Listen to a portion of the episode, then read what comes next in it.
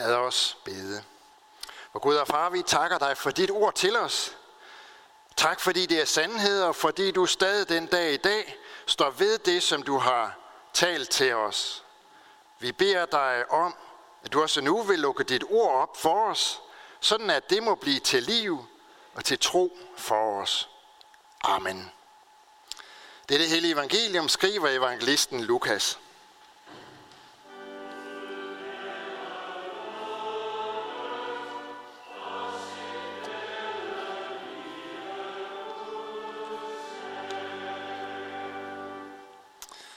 Johannes' far Zacharias blev fyldt af med helligånden og profeterede.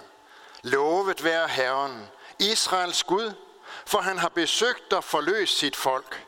Han har oprejst os frelsens horn i sin tjener Davids hus, sådan som han fra gammel tid har forkyndt ved sine hellige profeters mund, at frelse os fra vores fjender og fra alle dem, som hader os, og at vise barmhjertighed mod vores fædre og huske på sin hellige pagt, den ed, han tilsvor vor fader Abraham, at fri os fra vores fjenders hånd, og give os at tjene ham uden frygt i fromhed og retfærdighed for hans åsyn alle vore dage. Og du, mit barn, skal kaldes den højestes profet, for du skal gå foran Herren og bane hans veje og lære hans folk at kende frelsen i deres sønders forladelse. Takket være vor Guds inderlige barmhjertighed, hvormed solopgangen fra det høje vil besøge os, for at lyse for dem, der sidder i mørke og dødens skygge, og lede vores fødder ind på fredens vej. Drengen voksede op og blev stærk i ånden, og han var i ørkenen til den dag, da han skulle træde frem for Israel. Amen.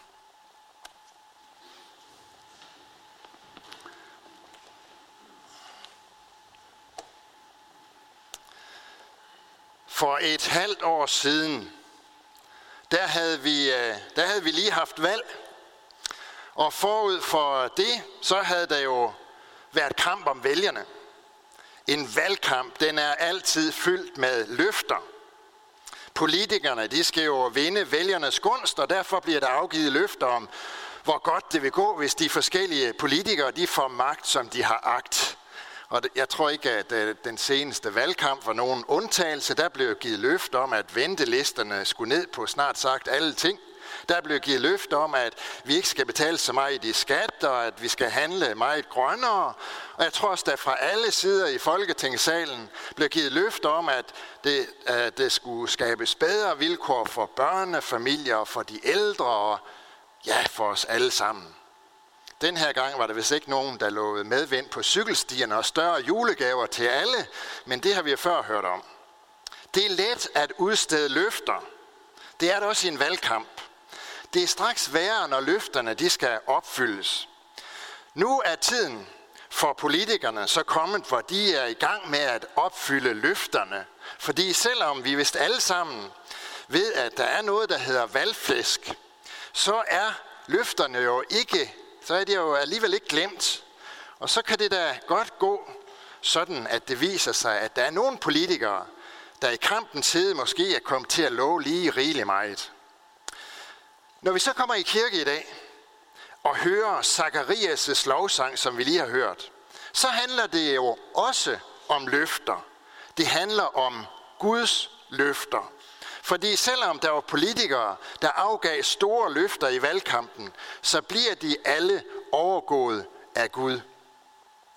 Der er ingen, der har givet os så store løfter, som han har. Den Gud, som øh, har givet os så rige løfter, og det, som er det bedste ved det hele, det er, at der er heller ingen, der står ved sine løfter sådan som Gud han gør. Nu skal jeg se, om jeg kan få den til at skifte, den her skærm. Det vil den ikke rigtigt. Det kan være, jeg kan få dig til at hjælpe mig, Jerome. Ja. Her i adventstiden, der, samles vi, der samler vi netop tankerne om Guds rige løfter til os. Og derfor er det også, at vi i dag stands op ved den her gamle lovsang, som præsten Zacharias han brød ud i. Fordi det, øh, det, som stråler imod os for den her lovsang, det er jo netop troen på Gud på den Gud, som holder sine løfter. Zacharias' lovsang, det er, det er simpelthen et kerneeksempel på, hvordan troen på Gud fører lovprisning, lovsang med sig. Men nu var det jo sådan for Zacharias, at den tro, som gennemsyrer den her lovsang, som vi lige har hørt, den havde da ikke altid været så meget i dag. Den tro havde der for eksempel ikke været så meget af, da Zakarias mødte ærkeenglen Gabriel i templet. Zakarias han var præst ved templet i Jerusalem, og det var der mange, der var. Der var så mange, at præsterne var inddelt i 24 hold, skifter kaldte man dem. Og disse 24 hold, de skiftede så til at gøre tjeneste ved templet en uge ad gangen. Dagligt skulle der bringes et morgen- og et aftenoffer i templet, et røgelsesoffer, og så blev der, øh, der dagligt foretaget lodtrækning om, hvad det var for en præst, som skulle bringe røgelsesofferet. Og kun én gang i en præsts levetid blev han udvalgt til at bringe det daglige offer. Og det var ikke engang alle præster, som var så heldige at leve længe nok til at blive udvalgt til det her betroede værv, at gå ind for Guds ansigt på sit folks vegne og bede til den levende Gud og at bringe offer for folkets synder. Men det er altså det, Zakarias er, er blevet. Det er det, der er sket for Zakarias. I sin alderdom, der oplever Zakarias, at loddet, det falder på ham. Den vigtigste opgave i hans præstetjeneste, den bliver betroet ham. Og rent praktisk, der foregår det sådan, at han sammen med fire andre præster går ind i det hellige rum i templet. Det rum, som kun præsterne måtte komme ind i. Det er det høje der i midten. Der forbereder det så offeret. Og Zacharias han bliver så efterladt alene derinde for at bringe offeret og fremsige de bønder, som hørte offeret til. Udenfor i øh, foregården, der venter folket på, at offeret er bragt, og at præsten så kommer ud for derefter at velsigne dem. Og imens de ventede, så brugte de tiden på bøn. Derfor blev det kaldt for bedetimen, når de ventede på, at aftenofferet det blev bragt. Alt det her, det var noget, der skete hver eneste dag. Det var en hverdagsbegivenhed i templet. Men for Zakarias, der var det hans præstetjenestes store dag. En helt stor dag. Nu er det så sket det, at mens Zakarias er alene i det hellige rum for at bringe offeret, ja, så viser en herrens engel sig for ham. Det er ikke en almindelig engel, det er Guds ærkeengel Gabriel, en af de højeste af Guds engle. Den engel, som Gud bruger til at give mennesker besked om det allervigtigste, at Gud vil frelse den fortabte menneskeslægt. Det var også Gabriel, der blev sendt til Maria for at give hende besked om, at hun skulle føde Guds søn. Jeg, jeg er Gabriel, som står for Guds ansigt. Sådan præsenterer Gabriel sig så for præsten Zacharias. Det er altså en udsending, et sendebud, der kommer direkte fra Gud, som nu står foran Zakarias. Og Zakarias han reagerer helt naturligt. Han bliver forfærdet. Han bliver bange. Han er i forvejen, eller det har sikkert i forvejen været sådan, så han har rystet noget i knæene. Det er jo første gang, han er udvalgt til at gøre den her hellige tjeneste, og han vidste, at det også var den eneste gang, han kom til at gøre det. Men Zakarias, Øh, eller Gabriel, han siger til Zakarias, frygt ikke. For Guds engel er ikke sendt til Zakarias for at tale dom, men derimod for at sige til Zakarias, at hans bøn er hørt. Der ligger et dobbelt løfte i det, når Gabriel siger til Zakarias, at hans bøn er hørt. Fordi den bøn, som Zakarias har bedt, mens han bragte røgelsesofferet, det var en bøn om, at Gud ville frelse Israel og at Messias snart ville komme. Nu siger Gabriel så til Zakarias, din bøn er hørt. Det skal ske sådan, som du har bedt om det. Men samtidig så gør Gabriel også klart, at opfyldelsen gælder også Zakarias' personlige bøn, fordi, fordi Zakarias var barnløs. Og han har uden tvivl sammen med sin kone Elisabeth igennem masser af år bedt til Gud om, at de måtte få et barn. Sandsynligvis så er Zakarias for flere år siden holdt op med at bede Gud om det, for Zakarias er efterhånden blevet en gammel mand, og Elisabeth er også kommet op i årene. Og Zakarias' fornuft har for længst sagt til ham, at den tid var overstået, hvor de to skulle blive forældre. Nu lyder Gabriels ord så til ham. Din bøn er hørt. Og pointen er, at begge bønder opfyldes samtidig. Guds svar på Zakarias' personlige bøn og hans bøn for folket falder sammen i et, og det lyder til Zakarias, at ikke alene skal Elisabeth føde en søn, og denne søn skal blive stor for Herren, ja, han skal blive en profet, som Elias i sin tid var det. Og han skal være en forløber for Messias, som snart vil komme. Han skal være en, som skaffer Herren et folk, som er gjort rede til at tage imod Guds frelse. Derfor får Zakarias også besked på, at han skal give ham navnet Johannes, som betyder Herren er nådig. Og så er det, så er det, at Zakarias han møder de her ord fra Gud med skepsis. Hvordan kan jeg vide, det er sandt?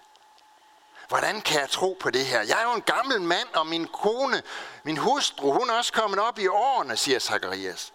Det er jo ikke lige frem tro, der lyser ud af Zakarias' ord på det her tidspunkt. Nej, det er ganske almindelig jordbunden skepsis. Sådan som vi alle sammen kender det, når vi bliver stillet over for nogle løfter, som vi med vores fornuft kan se, at det kan blive svært at opfylde dem. Spis nu lige brød til, og lad os så holde os til det, der er realistisk. Sådan siger eller tænker vi så. Og der er god grund til, at vi siger sådan, når det er mennesker, der giver os sådan nogle løfter. Politikernes løfter under en valgkamp, dem sorterer vi også helt naturligt. Fordi vi, vi sorterer dem efter, hvad, hvad er realistisk, hvad kan lade sig gøre, og hvad anser vi som valgflæsk. Det er noget med sund fornuft at gøre, at vi kan vurdere menneskers løfter på den måde. Men det er noget andet, når det er Gud, der giver løfter. For vi små mennesker er aldrig i stand til at vurdere, hvad det er, der for Gud er realistisk. Derfor har vi netop også lov til at bede ham og lægge det frem for ham, som for os ser helt umuligt ud, og der hvor vi ingen vej ser. For Gud er mange gange større end vores sans for realisme. Se, det var den lektie, som Zakarias han blev sat til at lære i templet. Og derfor bliver Zakarias også sat på plads, og han får at vide, at han skal blive stum og ikke kunne sige noget som helst før den dag, hvor det er sket det, som han nu har fået løfte om. Du skal blive stum, fordi du ikke troede mine ord, som vil gå i opfyldelse, når tiden er inde. Sådan lyder Gabriels ord til Zakarias, og sådan blev det. Nu skal vi det til at skifte igen. Nå. I ni måneder måtte præsten holde sin mund. Fordi han ikke troede på Guds løfter. Det er altså ikke nemt for en præst at holde sin mund. Der er jo dem, der siger, at hvis man samler 10 præster i et rum, så er der kun brug for ni stole, fordi der er hele tiden en af dem, der står op og taler. Jeg ved ikke, om det er rigtigt. Men det blev i hvert fald en stille tid for Zakarias. Og nu er tiden gået. Drengen er født, naboerne og vennerne har været der for at gratulere, og den 8. dag så kommer de igen, for nu skal han omskære, så nu skal han have et navn. Og selvfølgelig skal han da hedde Zakarias, ligesom sin far. Sådan var det jo almindeligt dengang, at den ældste søn fik sin fars navn. Men Elisabeth siger noget andet. Han skal hedde Johannes, siger hun. For sådan må hun jo have fået det videre af Zakarias. Og det forstår de ikke noget af, fordi ingen i deres familie havde heddet sådan. Og så er de spørger Zakarias, hvad han mener, at drengen skal hedde. Og så beder han om en tavle og skriver derpå, Johannes er hans navn. Fra det øjeblik kan Zacharias så tale igen. Og hvad er det så, han siger? Nu har han været stille i ni måneder, ikke sagt et ord. Hvad er det så, han siger som det første?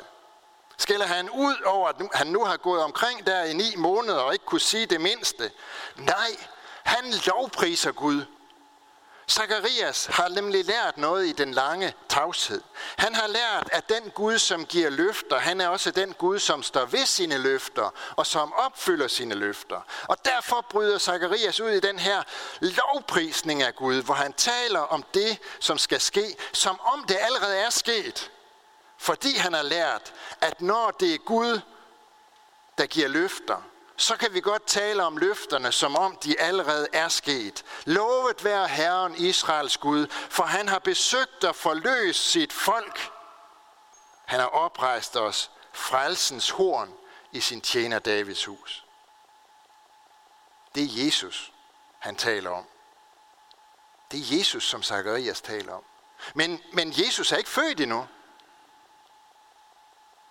Og Gud har på ingen måde forløst sit folk. Det sker først 30 år senere, da Jesus bliver korsfæstet og forløser Guds folk ved for altid at bære straffen for deres synder. Men Zakarias, han har lært lektien.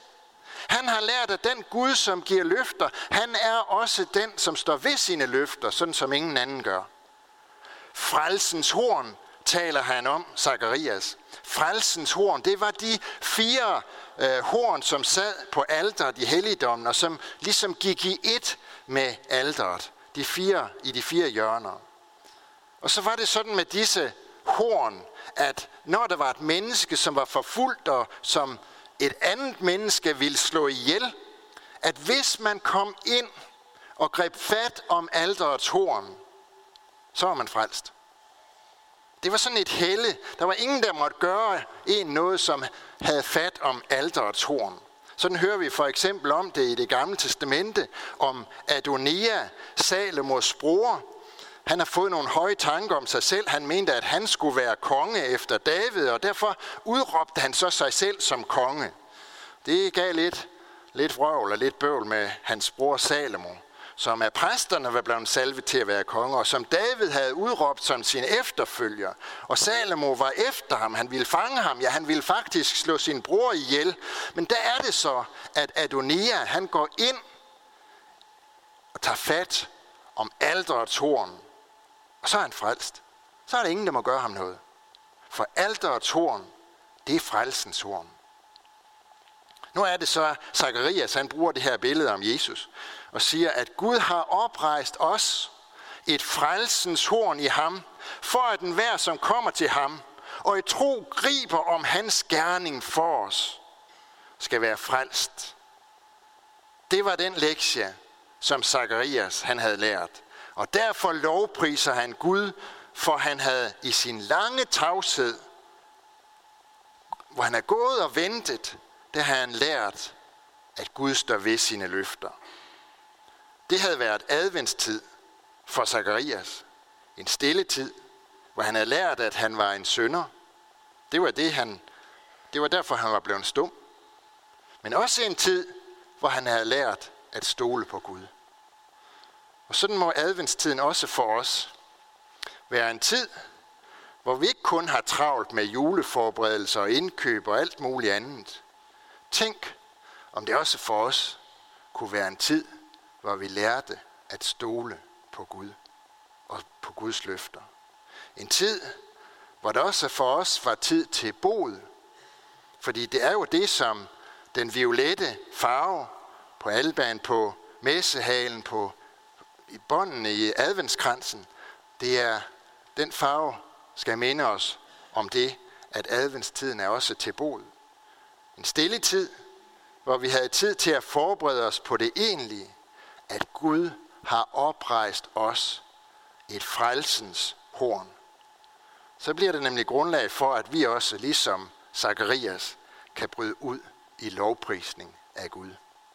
Amen. Vi lover og priser og takker dig, vor Gud, Far, Søn og Helligånd, du som var, er og bliver en sand treenig Gud, højlovet fra første begyndelse nu og i al evighed. Vi takker dig for dit ord til os og for din kirke på jorden, og vi beder for din menighed her ved Herning Kirke. Lad ordet bære frugt, bevare os i troen på dig og forny os i håbet om dit komme. Vi beder for alle, der har et ansvar inden for vores kirke, for menighedsråd, provst og biskop. Led dem og os alle, så vi handler i troskab mod dit ord og vor kirkes bekendelse. Vi beder og kalder den, du der tro tjener og forkynder af dit ord. Og vi beder for alle, der går med dit ord, både her hjemme og i det fremmede. Styrk du dem, hold din hånd over dem, og lad deres gerning bære frugt. Vi beder for børnene, som døbes, at de må blive oplært i den kristne tro, og for konfirmanderne, at de må få lov at se dig, så de aldrig glemmer det. Kald du vores børn og unge ind på troens vej, og beskærm dem mod alle ødelæggende kræfter. Vi beder for alt sandt, folkeligt og kirkeligt arbejde. Vi beder for det kirkelige børnearbejde, udrust du lederne og velsign du det. Vi beder for vores hjem og vores kære. Velsign både ægte folk og enlige til at leve efter din vilje og gode ordning. Vi beder for alle, der er sat til at styre vort land, for vores dronning, hele hendes hus, for regering og folketing, for alle, der er betroet et ansvar i stat, region og kommune. Led dem, så de forvalter deres ansvar ret. Vær hos de danske soldater, som er udsendt, og alle, som gør tjeneste for fred og retfærdighed i verden. Hjælp og styrk dem i deres gerning, og vær nær hos deres kære, som må bære bekymringens byrde.